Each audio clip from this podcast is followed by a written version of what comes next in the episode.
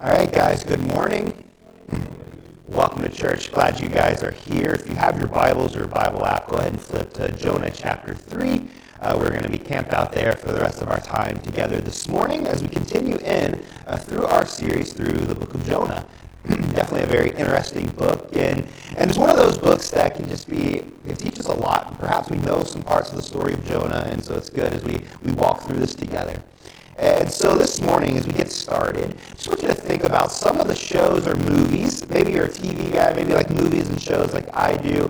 But there are certain shows or certain movies where secondary characters end up stealing the spotlight. And maybe you think of some of these. For me, like as I think about a movie, uh, the Harry Potter movie series. There's eight movies in a Harry Potter movie series. There is one moment in the last movie, so it's the seventh book, eighth movie, where this random character called Neville Longbottom comes up and gives this incredible rah-rah speech against Lord Voldemort. Yes, I said Voldemort. And like, there's this moment, it's just like, that's the moment for me. Out of all of the movies, like, that's what I remember. I've actually gone back to watch that scene a few times because it's so powerful. But as you think about like TV shows, like there are just different characters that aren't necessarily the main character that kind of steal the spotlight. So if you've seen the movie or the show Community, it's Troy and Abed, right? Like they steal the spotlight. If you've seen the show Brooklyn Nine-Nine, it's Gina. If you've seen the show um, Parks and Rec, for me, it's Andy and it's April. Like weird couple, but they kind of steal the spotlight. And also in Friends, lover or hater, it's Janice right? That somehow, like, she just steals the spotlight and takes it away from the main characters. And perhaps if you've seen Friends, you're kind of cringing now, hearing her voice. And, like, she just kind of steals the spotlight. And we started off this series in the book of Jonah by talking about how the fish is not the thing. As we study the book of Jonah, the fish is not the thing. And what we're going to do today is, is we're going to be we're going to study some characters in chapter 3. And so the danger, though, as we walk through chapter 3, is to let this, the secondary characters kind of overwhelm and overshadow the primary character, the main character of the story. And so just a recap for us in Jonah chapter 1, God shows up to Jonah and tells Jonah, hey, go to Nineveh, go preach against it. And Jonah says, no thanks, God. In fact, he doesn't just say no. He gets on a ship and he runs away from what God has told him to do. He runs into a completely opposite direction. God shows up with this massive storm, and Jonah ends up, rather than going to Nineveh, he decides he does the most selfish thing ever. He's like, just throw me into the water. And so he throws him into the water, and God calms the storm and provides this big fish to swallow him up. Then Jonah hangs out in the fish for three days and three nights in this darkness as he goes down, down into the deep. And for three days, he just sits in this. And sometime during this moment, he repents, he, he prays to God, and eventually at the end of the three days, where we ended last week is in verse 10 of chapter 2. It says this Then the Lord ordered the fish to spit Jonah out on the beach. So as we head into chapter 3, this is where we find Jonah. He's sitting on the beach. And in the story of Jonah chapter 3, there are three different characters that really pop up in the story. Two secondary characters and a primary character. And I just want us to walk through these together. The first one, of course, is Jonah.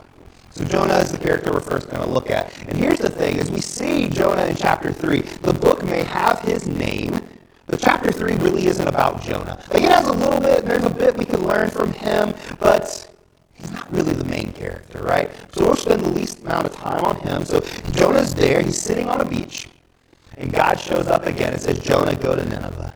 This time, Jonah does some things differently. So let's look at verse 3. This time, Jonah obeyed the Lord's command and went to Nineveh, a city so large that it took three days to see it all.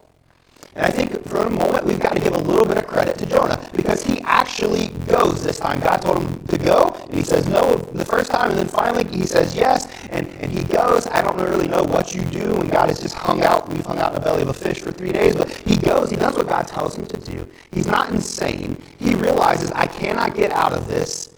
You know what the definition of insanity is doing the same thing over and over again, expecting different results. So this time he doesn't run. This time, he goes.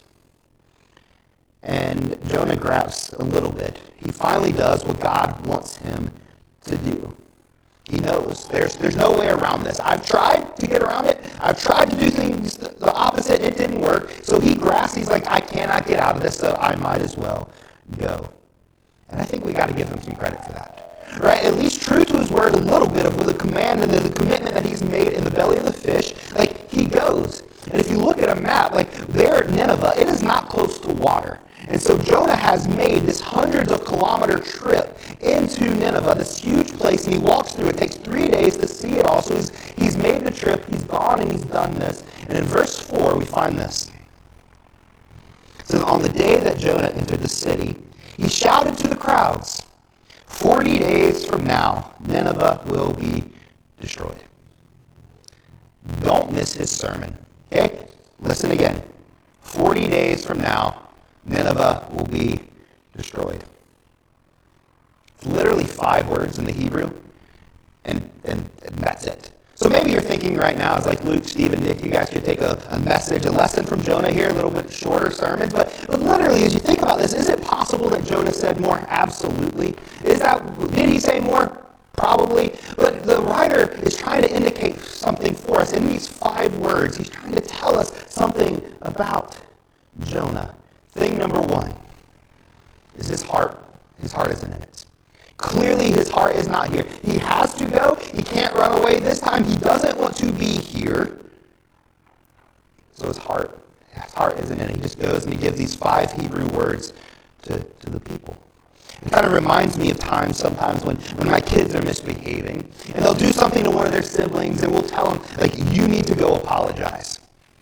And they'll go up to them and be like, sorry. And like, I'm like, no, no, that's, that's not how we're going to apologize. You have to mean it. And that's when like everything falls apart, right? It's like I can say sorry without really meaning it, when you tell them to mean it, that's a whole different problem. And here we find Jonah. Jonah, God says, Jonah, go. He's like, fine, I'll go. I'm not going to be happy about it. I'm not going to like it. And so he goes and he mutters these five words. And so his heart isn't in it.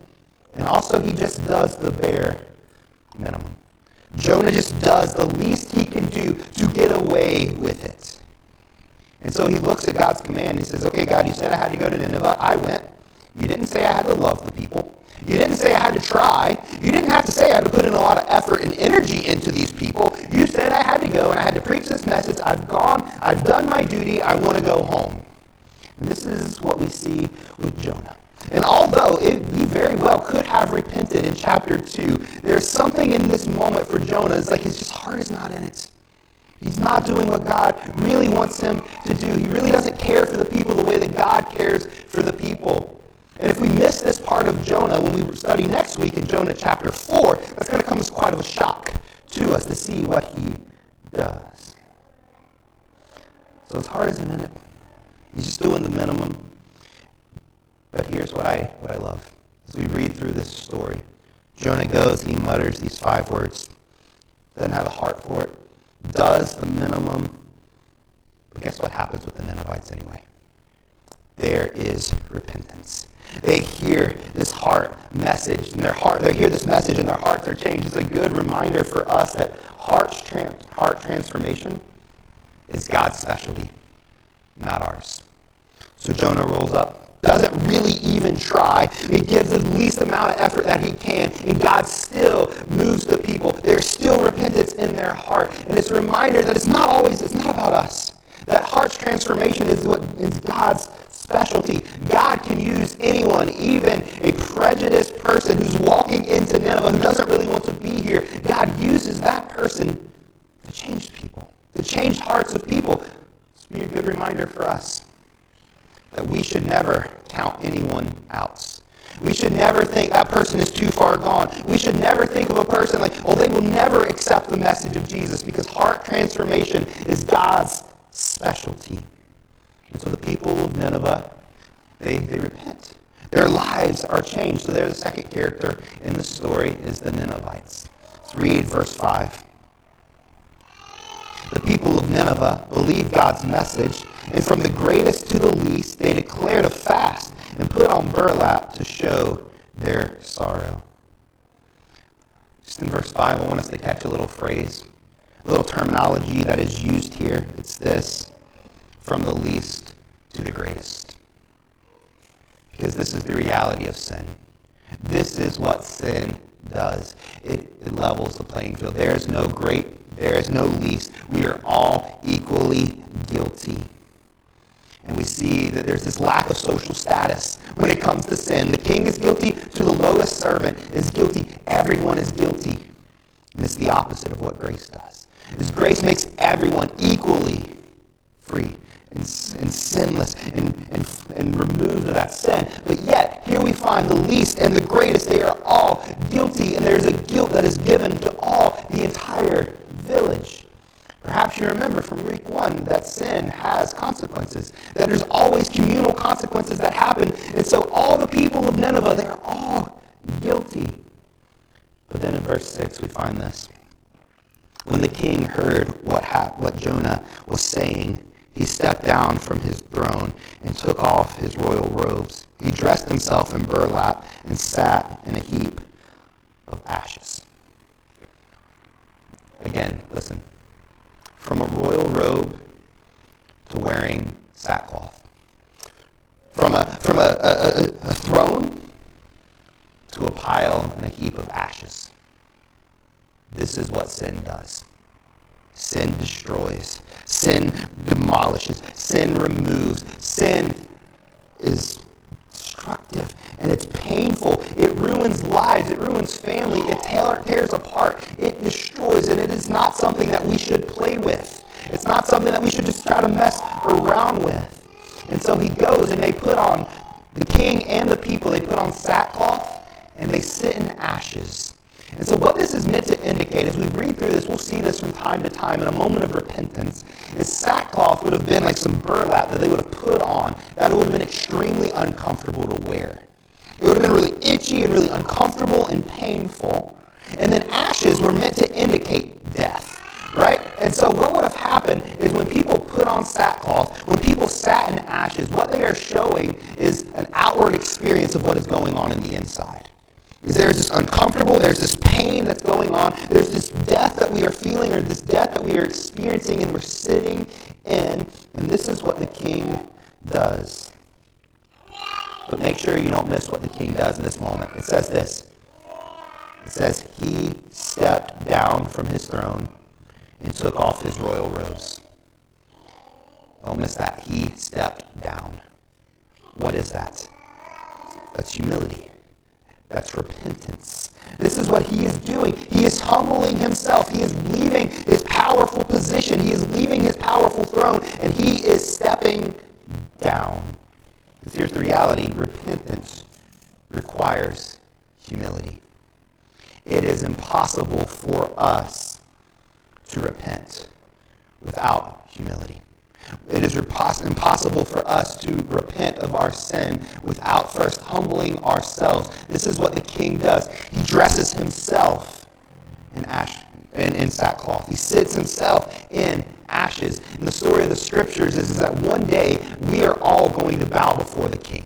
We are all going to bow before God. And there's one of two options in that. Either we're going to do it voluntarily or we're going to do it, but we're going to be forced to do it. One, one way or the other. And the same thing happens with repentance. The same thing happens with humility. As we read through the scriptures, there are two ways. One is we can humble ourselves, or two, God can humble us. One of the two options, you're to, you're going to be humbled. It's up to you how you're going to be humbled. So we can humble ourselves or we can be humiliated. It's really up to us. The king decides, I am going to humble myself. I'm going to step down. I'm going to clothe myself in sackcloth and in ashes. He continues on. He gives this decree. Says this No one, even the animals from the herds and the flocks, may eat or drink anything at all. People and animals alike must wear garments of mourning. We must pray earnestly to God that they will turn. They must turn from their evil ways and stop all their violence the king's decree, it makes it clear every single person is guilty. I don't know how the animals are guilty, but apparently, according to him, they are as well. And so they're all going to have to fast. They're all going to have to be clothed in these clothes. And there's this moment here. I don't want us to miss this, though. It's catch this phrase. They must turn from their violence. You know what that is? That's repentance language. That's the idea. As we read through the Old Testament, there are two words that are regularly translated for repent. One means to be sorry and to change a mind. The other one, that we put them together, is this idea of, of turning back or to return, to return to our default position, the way that we were created to be. And so, in order for there to be repentance, there has to be change. In order for there to be repentance, violence has to stop. The people can't say, hey, we repent of our sins and continue with the violence. That's not how it works. That's not repentance, that's, that's remorse. And as we think about this story and we look at this, like the people of Nineveh, they easily could have been remorseful. Like they could have looked around and been like, man, I am really sorry for what we've done. I feel terrible about it. Not so bad to, to go and do anything different, but man, we feel bad. Like they could have been remorseful, but would that have moved the heart of the Father? It's the repentance that changes here. It's the behavior that has to change and, and be realigned to return back to what God has for us. Think about the difference in repentance and, and remorse in this way. Think about someone who, who goes out the town. They, they go and they get drunk or, or, or whatever it may be, and they come home and they just lose their mind. They lose their temper with their wife and their kids and their families, and they're just hateful. And in the morning, they're reminded of their actions, and they feel really bad and feel really guilty about it. Maybe even break down and cry until they go to the pub the next night and returns it again. That's, that's remorse, but it's not repentance. Or think about maybe maybe gossiping. Maybe this person comes like, "Hey, you know what? You were gossiping, and, and I don't appreciate that." And you're like, "Oh man, I am so I'm so sorry. You're right.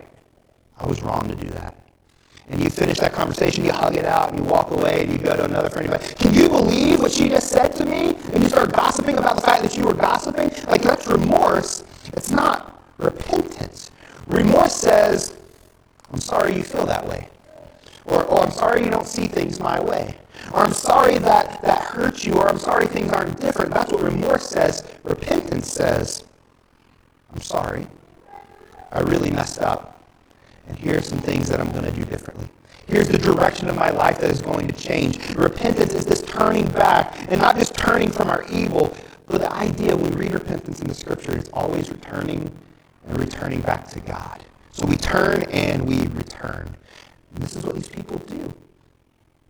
Because God is not just satisfied for us to feel sorry about our sin. He wants us to repent of it. He wants us to turn from it and turn and to pursue him. And as we see this with the king, the king captures this perfectly. He doesn't just say, hey, people, sit in sackcloth and ashes, feel really bad about what happened. No, it's that phrase. It's like, we're not just going to do the rituals. We're not just going to do the things that would represent us feeling bad. We have to put an end to the violence. So, what is it for you in your own life? Maybe wrestle with this this week. Are you remorseful of your sin? Or are you repentant of your sin? Does your sin make you feel bad? So bad that you, you make some changes and you pursue God wholeheartedly? Or is it just, you just feel bad? What is it? Are you remorseful or are you repentant? Verse 9, it says this. He's continuing his decree. Who can tell? Perhaps even yet God will change his mind and hold back his fierce anger from destroying us. Here's what the king realizes that it's not through sackcloth and ashes, that it's not even through repentance that they can be rescued. The only way that they can be rescued is if God changes his mind.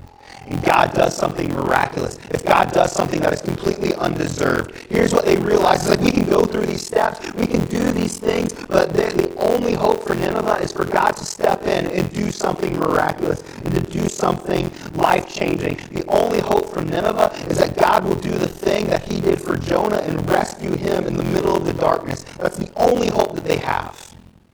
And so don't miss this. Grace and forgiveness are always undeserved and miraculous.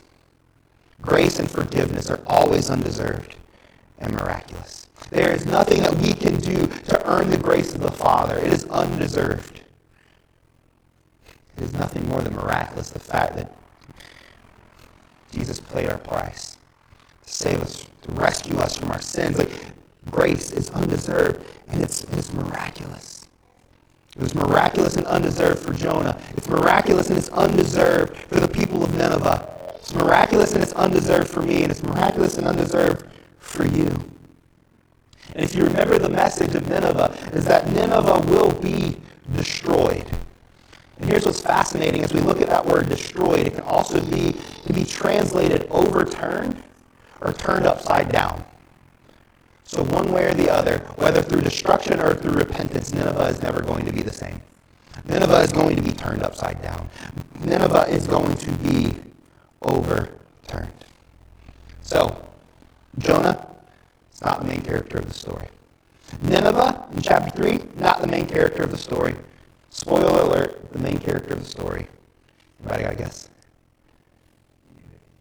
It's God. God is the main character of the story. Right? God's main character of the Bible anyway. But in chapter 3, maybe more than any other chapter in all of Jonah, we see the beauty, we see the power. This chapter is all about God. As we look at chapter 3, there is a spotlight that is just shining on God. This passage, it is saturated with God's heart for renewal, repentance, and compassion. So here's what I want to do for the next few minutes. We're going to walk through each of these, these characteristics we see play out. So God's heart for renewal, God's heart for repentance, and God's heart for compassion. So let's look at renewal first. Let's look at verses 1 and 2 as the story starts again. Then the Lord spoke to Jonah a second time. Get up and go to the great city of Nineveh and deliver the message that I give you. And perhaps as we read that, that's a reminder of something that you read in chapter 1. Because here's the reality. This is the exact same commission that God has given Jonah in chapter 1. He tells him the exact same thing. He tells him, he calls him to do the exact same thing. And I want you to notice what's not missing, what's, what's missing here, what's not included when God shows up to Jonah. He doesn't say, Jonah, go to Nineveh and preach to them. And I remember last time you ran away. Remember what I did to you, Jonah? Remember how I rescued you? Don't do that again. There's none of that. God just says, hey, go to Jonah, go to Nineveh and preach through it. God doesn't even say, Jonah, Remember that vow that you made in the belly of the fish? You thought I wasn't listening, buddy. I heard you, and I'm going to quote you verbatim. Here's what you said. You better remember that because this is what you're going to do. It's not what God does. God just shows up to Jonah and he says, Go to Nineveh and preach. It's the exact same commission that he has done. And here's the reality God is renewing Jonah, he's giving him this opportunity. Here's the reality of our lives is we can't undo the past. We can't undo the past. But we can have a new future. We cannot undo what has happened in the past, but our futures can change. What we do from now on, it can be different. So with God, he is going to Jonah and he is giving them this commission. He is renewing Jonah. He is offering him a new beginning. He's saying things can be different this time, Jonah. It doesn't have to be like it was last time. And he's going to him and he's giving them this renewed opportunity and this renewed life. And it reminds me of the way that Jesus interacts with Peter in John chapter 21. So perhaps you know the story of Peter. Peter is famously known for in the Gospel of denying Jesus three times. They're in the upper room, and, Jesus tells Peter, Peter, or Peter says, Jesus, if I have to, I'll die for you. And Jesus says, Well, Peter, actually, before the rooster, rooster crows twice, you're going to deny me three times. Peter is indignant by this. No way. Sure enough. Three different times, Peter, Jesus, Peter says, I don't know the man.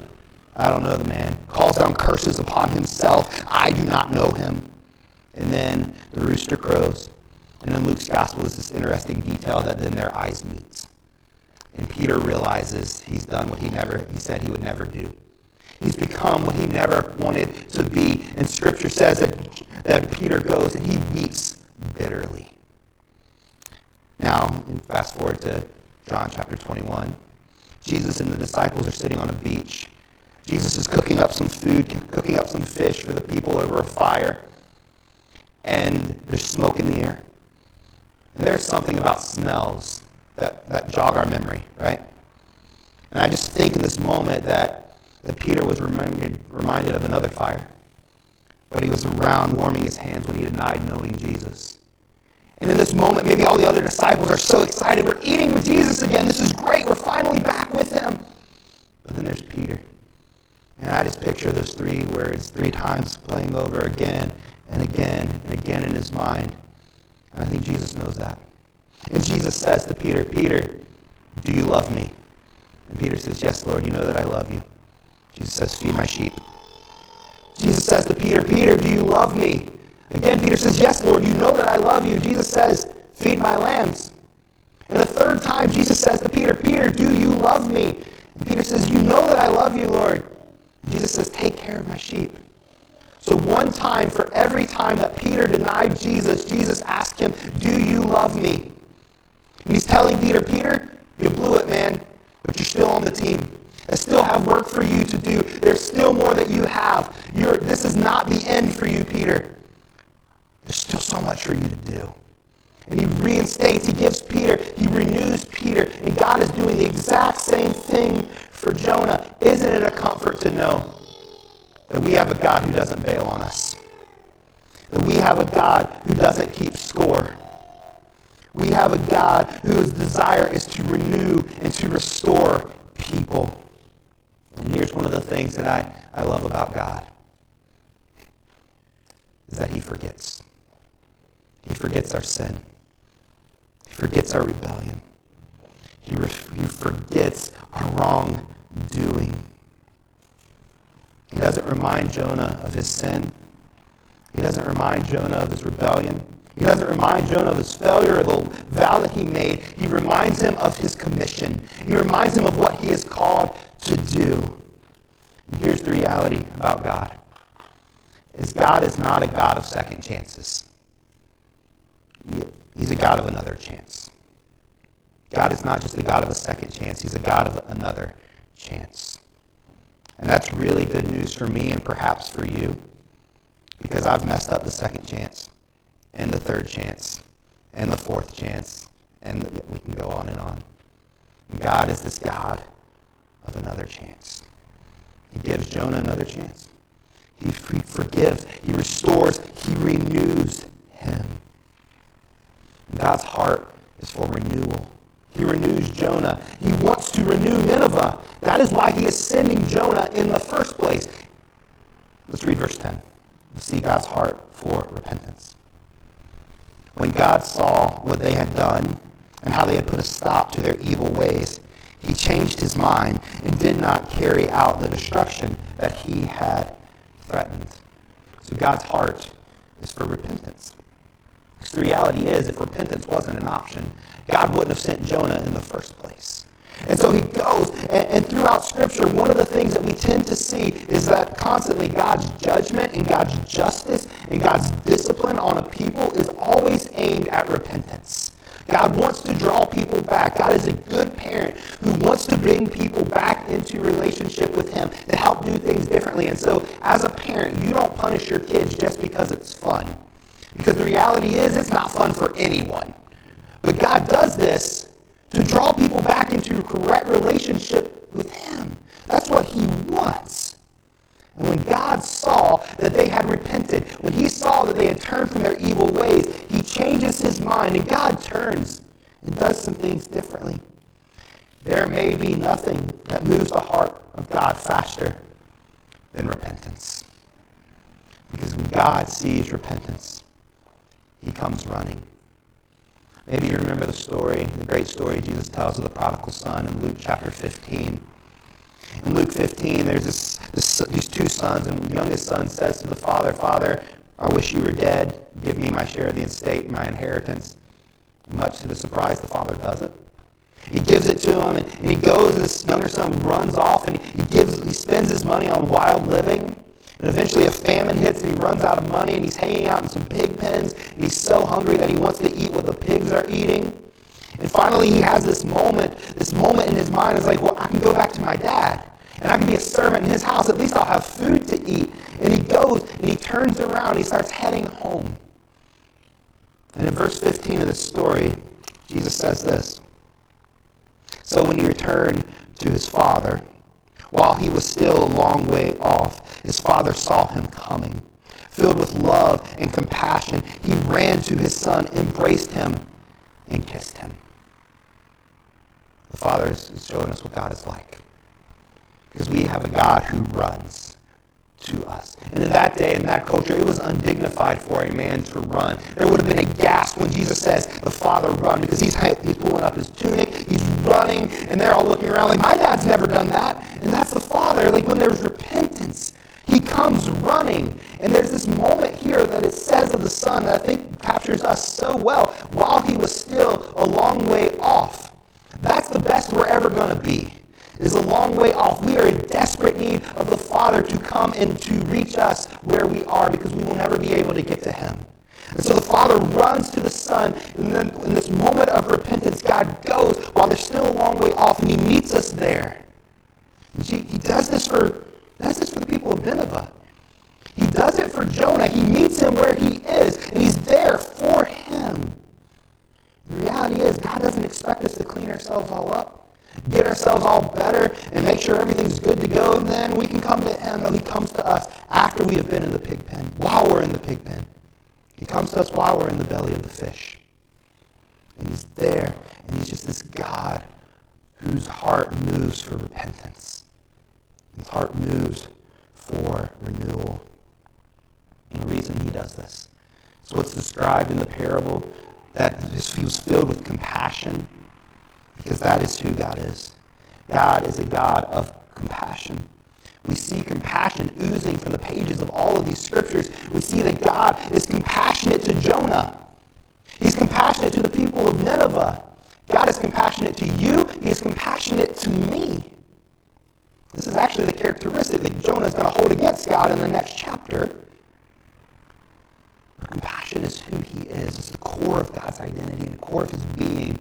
In Genesis or in Exodus 34, when God asks, when God tells Moses his name, one of the names, I am compassionate, slow to anger. And here's what I love about this story is God is so compassionate that, that Jonah doesn't change God's mind about Nineveh. God isn't sitting there when Jonah's in the belly of a fish, be like, wow, Jonah, if you're this feel this strongly about Nineveh, maybe I've overestimated their underestimated their badness. I mean, if you feel this bad about them, perhaps maybe they're worse than I thought they were. Like it doesn't change God's mind. He is still full of compassion. And here's the reality. There is no hearts that cannot be restored, renewed, and redeemed by the blood of Jesus. Church, don't miss that. There is no heart. There is no life. There is no single person that cannot be renewed and restored and redeemed by the blood of Jesus. It was true for Jonah. It was true for the Ninevites. It's true for me. And it's true for you. There is no one beyond the grace of God. There is no too far gone. There is no sin too great. There is no addiction too firm. There is no power too strong. There is no situation too dysfunctional. There is no choice too final. There is no too much damage has been done. As long as you still have blood in your veins, you still have air in your lungs, you have a heart in your chest, as long as that is still the case, there is a chance for renewal. No one is beyond the grace of God. If he can rescue Nineveh, if he can rescue Jonah, if he can rescue me, no one is too far gone. Do you believe that, church? I do. I believe it with everything in me. I believe it because I believe the scriptures. But I believe it as well because I've seen it. I've seen it in my own life. I've seen it in the lives of other people. That there is no one that cannot be renewed, redeemed, and restored by the power of the gospel, by the blood of Jesus. And it comes through two simple steps repentance and surrender. Notice I said simple, not easy. It's not easy, but it's simple. Through repentance, through turning away from our sin and turning back to the Father. And then we surrender our lives fully to Him. Okay, God, I'm going to give my everything to you.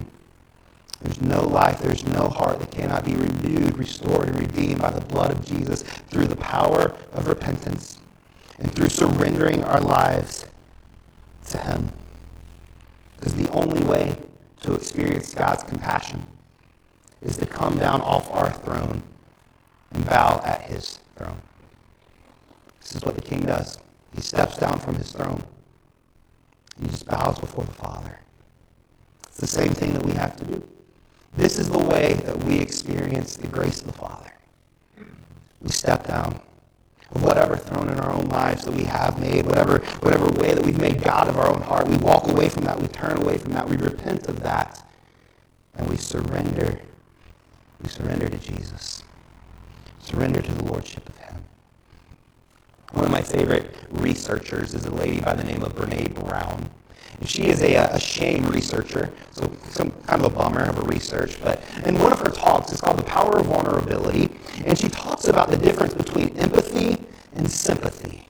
Like these words sound really similar, but they, there's a little difference, a small difference in between them. Sympathy says this. So we, we, she uses this idea of a person in a pit. So sympathy says, and it looks at the person who's fallen in a pit, it's like, man, I'm sorry. You're in a pit. That, that, that's so bad. I'm sorry about that. I'll pray for you.